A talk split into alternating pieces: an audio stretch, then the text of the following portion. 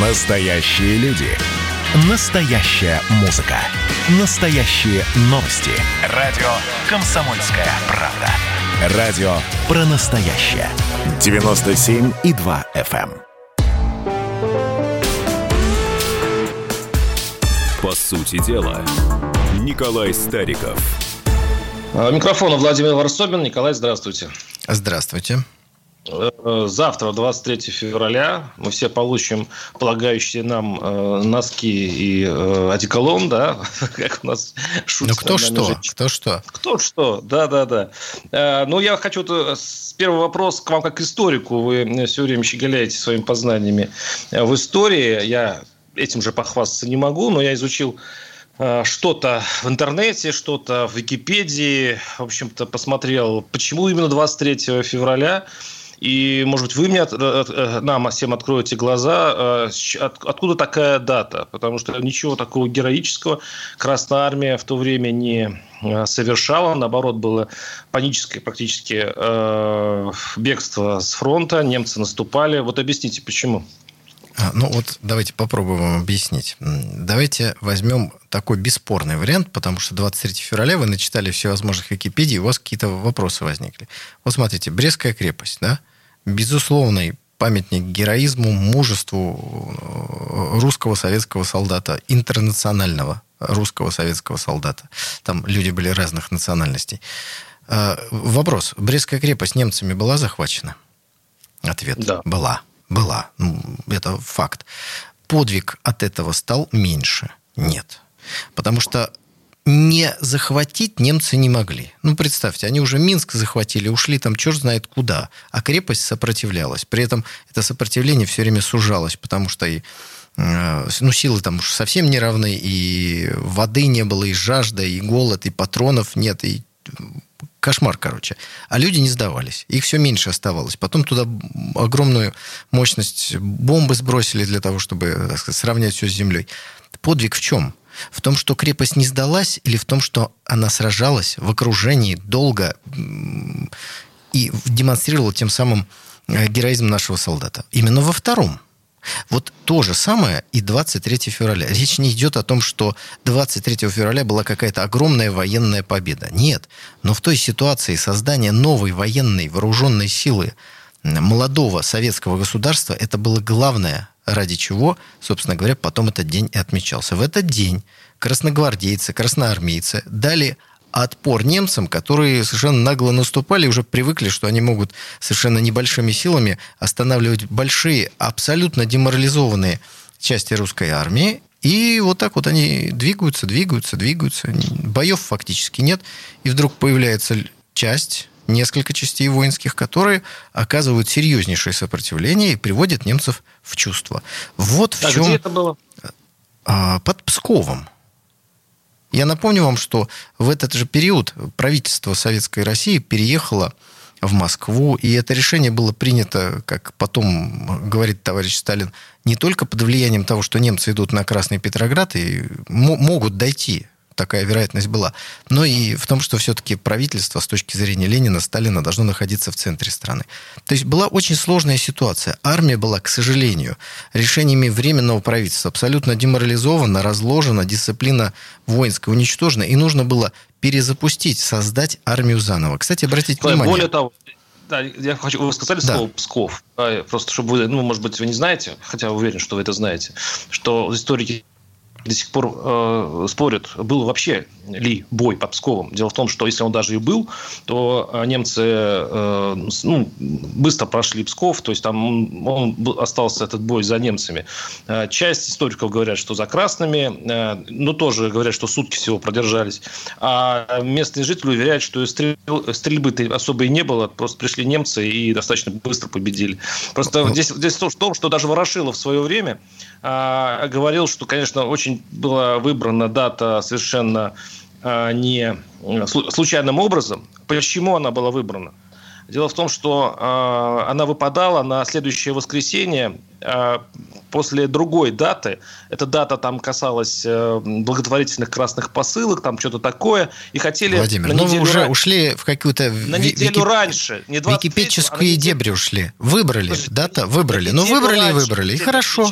праздник, но так как это выпадало на неудобный день, перенесли на 23 февраля и как-то так закрепилось. Долго пытались обосновать, почему 23 февраля, но это потом дело уже бросили, даже советские власти. Теперь прошу продолжать. Так, ну, и вот есть уже праздник, и все. Для меня 23 есть. февраля день, э, э, день Красной Армии и военно-морского флота. Он так тогда назывался. Э, дальше День защитника Отечества. Примерно то же самое. Название говорит о исключительно положительном нагрузке этого дня. В нашем менталитете он превращается превратился вообще в мужской праздник. В мужской праздник. В этот день поздравляют всех мужчин. Вот совсем всех. Поэтому... А вы, кстати, с этим согласны? Вот что всех надо... Э, очень многие говорят, что ну, если человек не служил, зачем его поздравлять? Это все-таки воинский праздник. А я предлагаю, пусть уважаемые женщины решают этот вопрос, как им кого поздравлять, кого как не поздравлять. Поэтому э, вот вы сказали, историки там между собой спорят. Слушайте, вот пусть историки и спорят, а мы будем отмечать. Мы будем помнить наших героических солдат и понимать, что есть даты Э, великих побед, например, как 9 мая, это вот э, победа, точка поставлена. А есть даты, когда начинается процесс создания новой армии, новой силы, нового государства.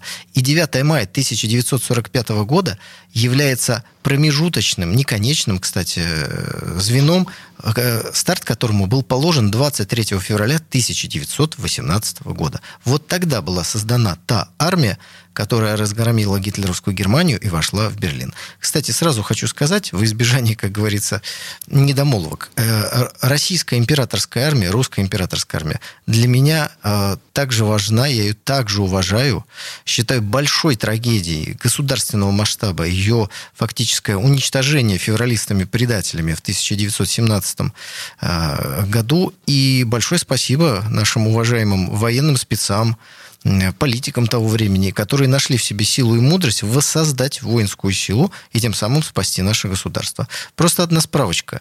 Э, те, кто выступал за отмену смертной казни во время войны на фронте, как только Красная Армия создавалась, вернули смертную казнь. Через некоторое время вернули и единоначалие, отменили выборность командиров. То есть, в принципе, Красная Армия через несколько лет была практически копией старой императорской армии в смысле дисциплина, но на новой идеологической основе.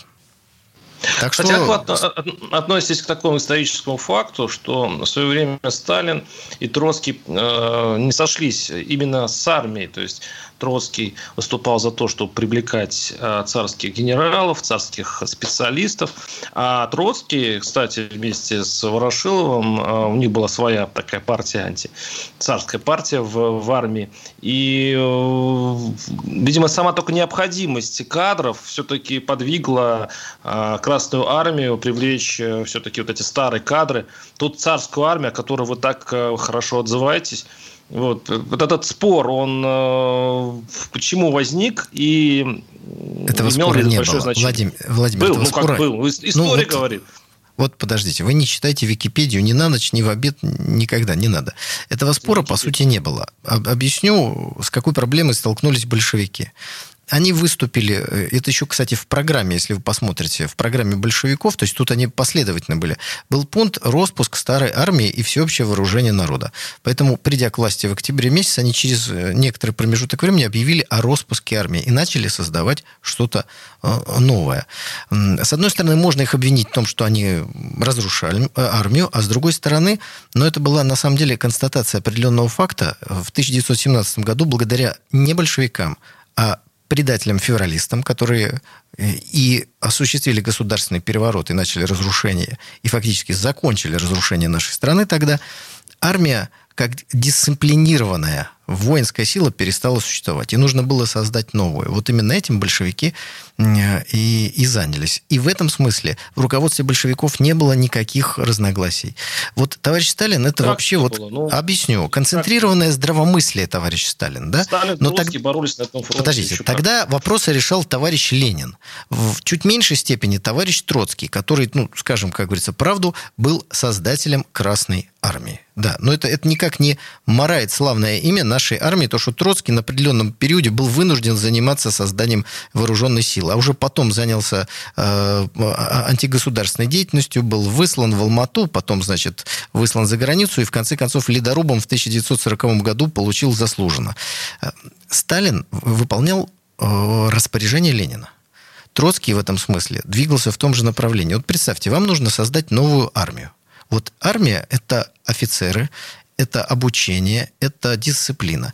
Если вы начинаете набирать самых дисциплинированных, но необученных людей, у вас воинская сила не получится очень быстро. И это, кстати, э, было вот, например, на Донбассе сейчас, да, когда создается ополчение, там обязательно должен быть какой-то желательно кадровый офицер или э, несколько, которые объяснят, как надо воевать.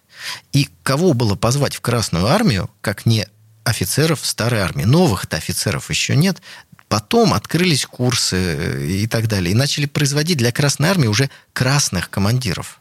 Красных командиров, которые во время, э, как ее называли, империалистической войны, были унтер-офицерами, простыми солдатами, рабочими, крестьянами. К армии не имели никакого отношения. Но их обучат, и они уже офицеры. А когда у вас ничего, то кого вы зовете? Естественно, вы зовете офицеров старой армии. В этом смысле и Троцкий, и Сталин, и Ленин все были абсолютными прагматиками, конечно, звали этих самых офицеров. И ну, разногласия уже появились в других вопросах и на более позднем периоде. А, оставайтесь с нами, сейчас прервемся на несколько минут. По сути дела, Николай Стариков. Настоящие люди – Настоящая музыка. Настоящие новости. Радио «Комсомольская правда». Радио про настоящее.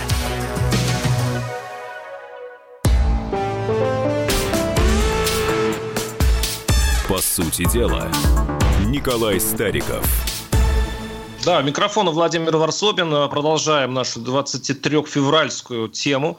А, мы, конечно же, сейчас находимся в 30-х годах, где было избиение кадров а, в моей версии а, сталинским режимом. Николай сейчас э, э, пытается разбить эти, как он называет, Слушайте, мифы. Вот прямо, Николай, ну, продолжайте. Вот прям по вам книгу писать.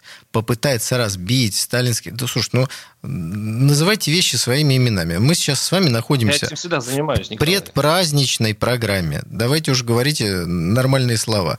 Итак, да, значит, вы, вы пытаетесь создать такую э, ложную, абсолютно ложную иллюзию. Значит, были некие красные командиры. В данном случае мы с вами говорим о заговоре Тухачевского. Потом злые сталинские следователи, их якобы оклеветали. Сталин подозрительный был, и поэтому их оклеветали, что он им не верил. Дальше, наверное, ну вы этого не сказали, но я уж творчески разовью, что вы говорите, где-нибудь в Википедии это прочитаете. Тройки заседали, и всех вот этих великих полководцев, начиная с Тухачевского, приговорили к смертной казни. А также, значит, уволили из армии и арестовали там определенное количество людей. Обычно пишут 10 тысяч командиров. Но так подают это, как будто все 10 тысяч были расстреляны. На самом деле 10 тысяч были уволены из рядов э, вооруженных сил, и примерно 8-9 тысяч потом были приняты, когда Берия начал возглавлять органы и разбираться с тем, что там Ежов напортачил. Но вернемся к заговору Тухачевского. Итак, заговор был разоблачен, заговорщики арестованы. И дальше Сталин, как всегда, продемонстрировал полную открытость. Он создал специальный, специальный судебный орган, состоящий из высших военных чинов – которые и судили заговорщиков Тухачевского. То есть не Вышинский там был, не э, следователь НКВД, не судьи присяжные заседатели. Были Буденный, Блюхер, который через несколько месяцев после этого суда сам, э, собственно говоря, был арестован как японский шпион. То есть высшие военные... Руков... Серьезно все рассказываете мне? Я вам рассказываю я серьезно, потому что... Дайте я закончу. Потом, будет, потом будете удивляться. Видите? Понимаете, потом... в, чем, беда ваша? И Подождите, вот, э, вы потом дальше. скажете, о чем Потому у меня беда. Вот дайте вы, мне а, закончить. Говорите, Владимир, дайте мне закончить. Это, это важно. Подождите. Облом, это правда. И что, это вот, правда. Это, это и дайте мне сказать, ее сказать. Не перебивайте меня. Не перебивайте.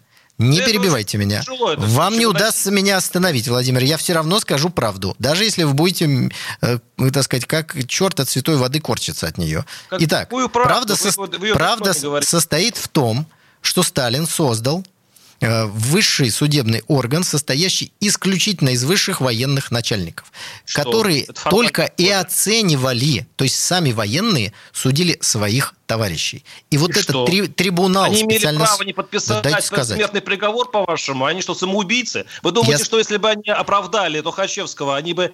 Кстати, Блюхер пошел за ним, опять-таки, и все остальные пошли. Так и вот, потом Блюхер это ровно те, показатель. кого Тухачевский обвинял в непрофессионализме. Он Даже Блюхер согласился с Буденного, и- и Подождите, Ворошилова, ну, и Владимир, ну прекратите. Вы стараетесь набросить на вентилятор э, определенную субстанцию быстрее, чем надо это делать, и сами испачкаетесь. Понимаете, руки у вас в ней Я останутся. Не надо вот этого.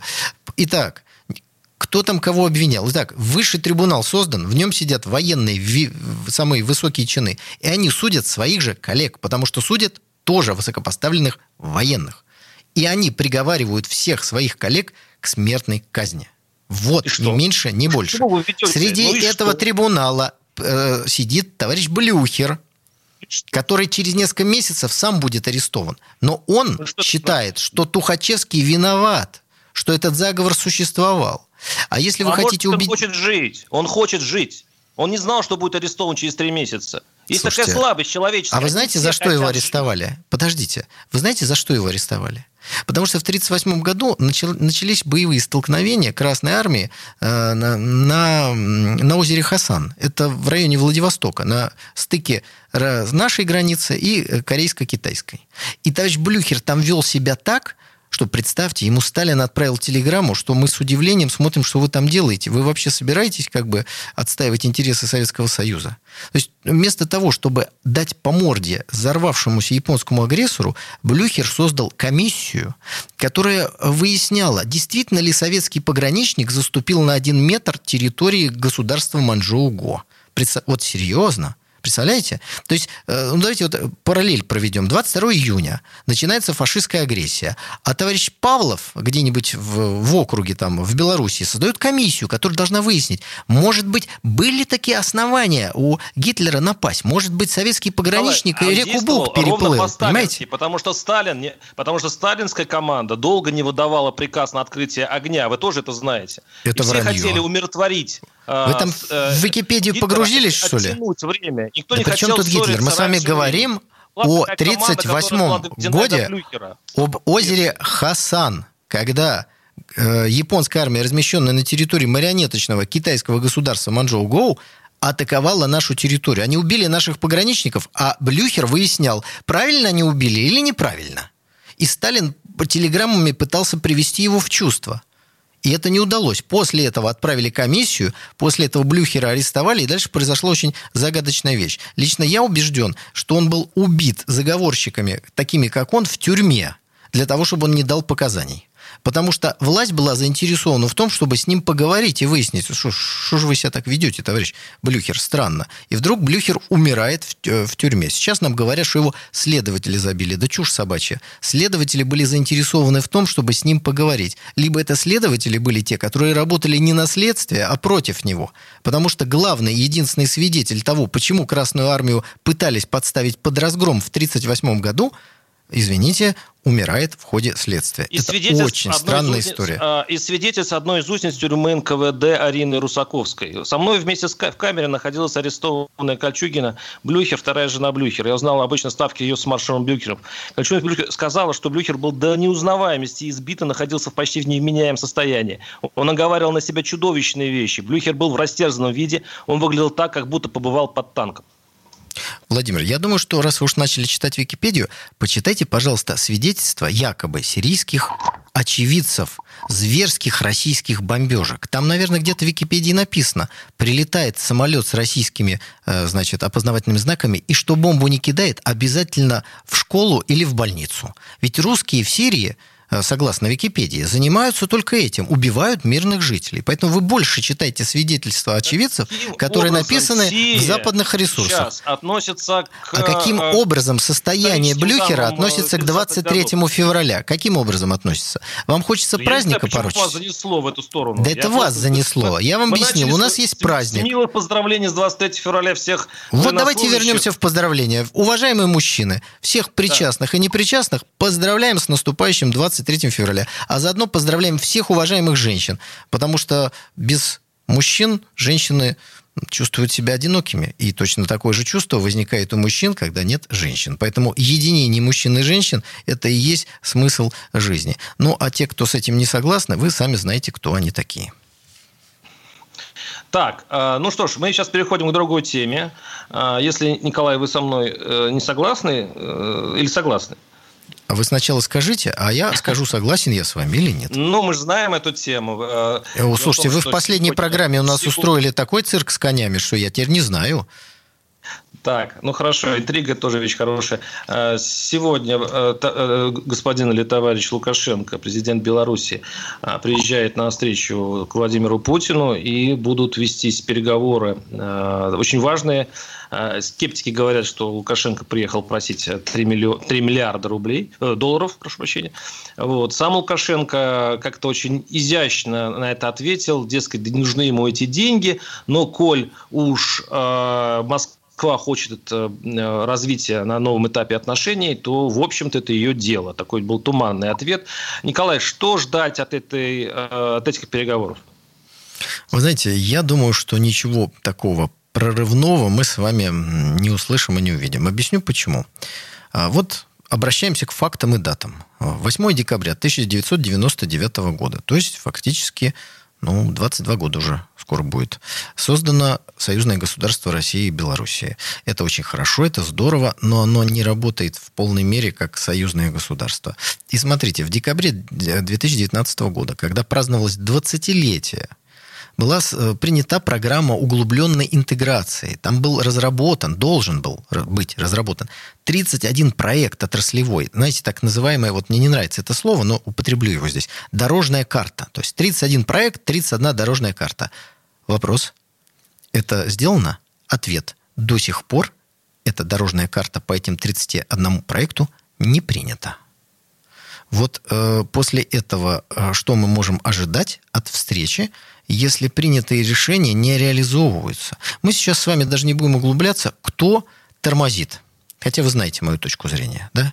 На мой взгляд, это не Россия тормозит этот проект, э, процесс. Но, тем не менее, а если Минск? принимаются решения, ну, если у нас союзное государство состоит из двух, Владимир, я думаю, что у вас попадание прямо что, на 100%. Прям говорите, прямо, как да. говорится, рад вашим аналитическим способностям, дорогой Вдруг э, Лондон? Э, Нет, коллега. Я, я уже привык, что во всем виноват Лондон, поэтому начал э, подозревать, что и здесь он замешан. Значит, все-таки Минск не хочет углубления интеграционных отношений. Давайте прервемся, к сожалению, здесь диктуют иностранные, не иностранные агенты, а реклама, она более могущественна. Давайте прервемся, вернемся через несколько минут. По сути дела, Николай Стариков – общение, про обмен информацией, эмоциями. Миша, я не могу это письмо не прочитать. Вас приветствует город-герой Минск. Спасибо вам большое за вашу передачу. Слушаем вас всем цехом. Так, ну вот такой вот э, наш соотечественник из Пекина привет передает. Вот, э, но мы, с другой стороны, очень рады, что нас в Грузии слушают. Привет. Гамарджоба. Гамарджоба. Оттуда самые главные мировые новости у нас приходят. Мир стал плотнее, да, он стал более спрессованным. Комсомольская правда. Это радио.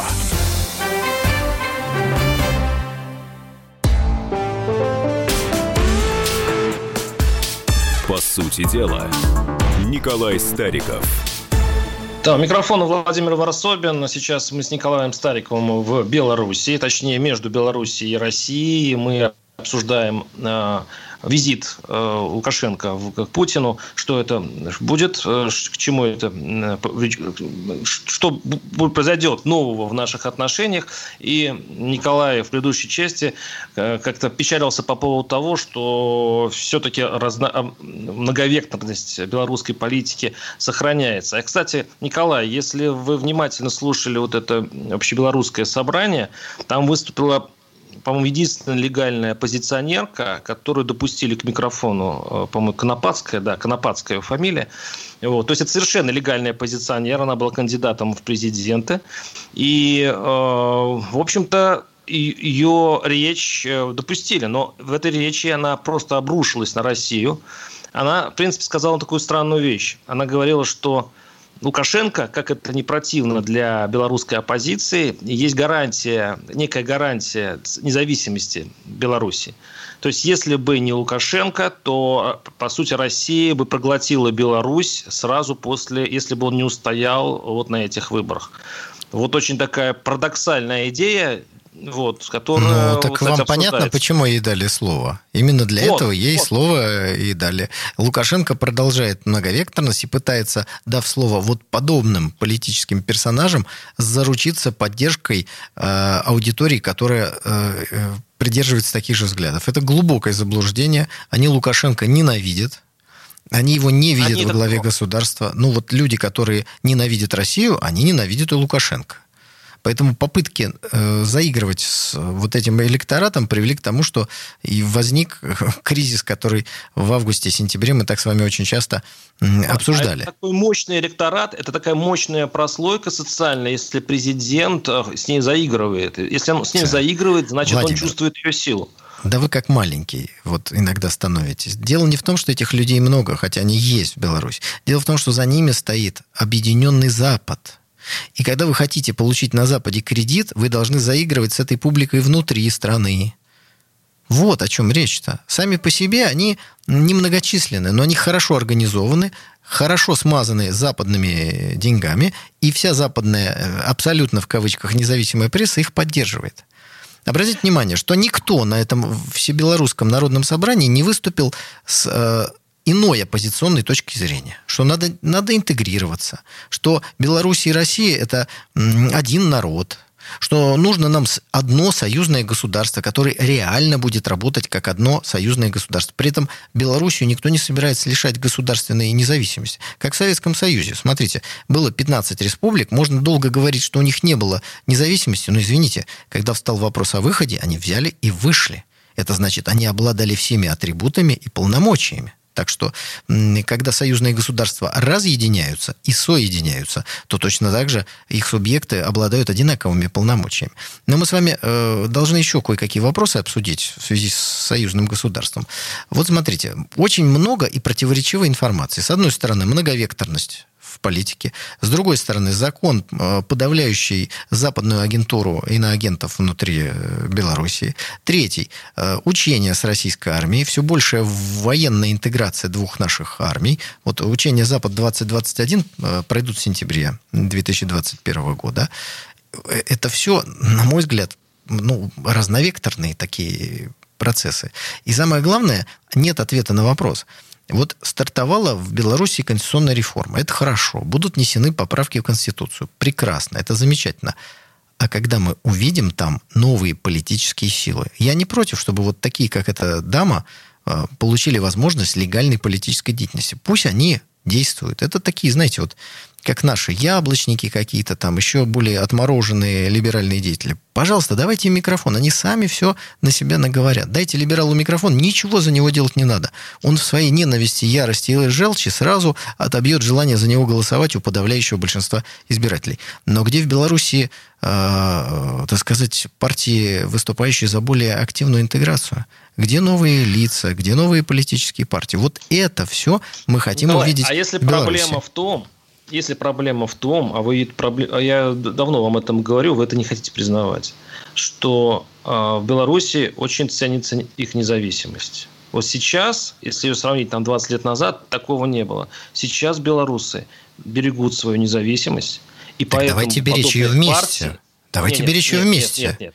Они хранят независимость от нас. Они видят в, в России единственного а от а, Польши, Грузию, значит, хранить независ... независимость не надо. То есть такая независимость я, я вам односторонняя. Говорю, я вам да? сейчас говорю о, угу. о самосознании э, белорусов. Они не, они не понимают, что Польша их хочет захватить. Они, они, у них нет такого ощущения, что это, это угроза. либералы то, белорусские что, так то, думают. что Россия может за, э, захватить Белоруссию, это есть. Только одни это радостно воспринимают. И говорят, давайте уже быстрее, мы тут все надоело. А другие боятся. Но те, кто радостно, их количество со временем все больше и больше уменьшается. И вы, когда говорите о партиях, почему не возникают? Они не возникают не только потому, что Лукашенко их давит, а это правда, но потому что социальная база для них уменьшается, как шагреневая кожа. Нет, Владимир. Это тоже это проблема. Я... Знаете, которая, это, наши, это лукавство. Наши политологи очень не хотят признавать, но она есть. Это лукавство. Для того, чтобы создать политическую партию, вам не надо миллионы людей. Вам нужно, согласно российскому законодательству, 500 человек. Не знаю, сколько согласно белорусскому, но тоже число вполне себе ограниченное. Создай... Для создания любой партии не нужны миллионы. Вот в Минске есть прекрасный музей э, первого съезда РСДРП. Я всем рекомендую обязательно зайти. Это историческое здание, это важнейшее место. Оно, слава богу, сохранено. Правда, вот когда я был там последний раз, э, один дом, и, видимо, такая там ветроперемен. В соседнем же помещении, в этом же доме, музей, по-моему, Битлз какой-то появился. То есть, ну, это уже прям э, зашквар какой-то полный. Так вот, для того, чтобы создать партию, которая перевернула мир, потребовалось всего 8 человек.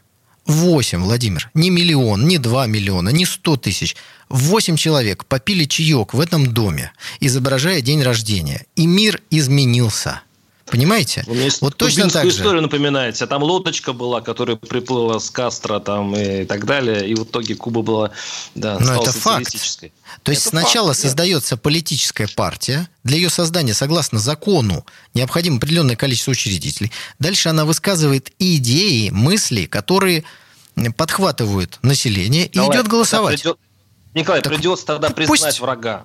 А врагом как? в этом случае этой партии и вашим врагом надо уже откровенно назвать Лукашенко.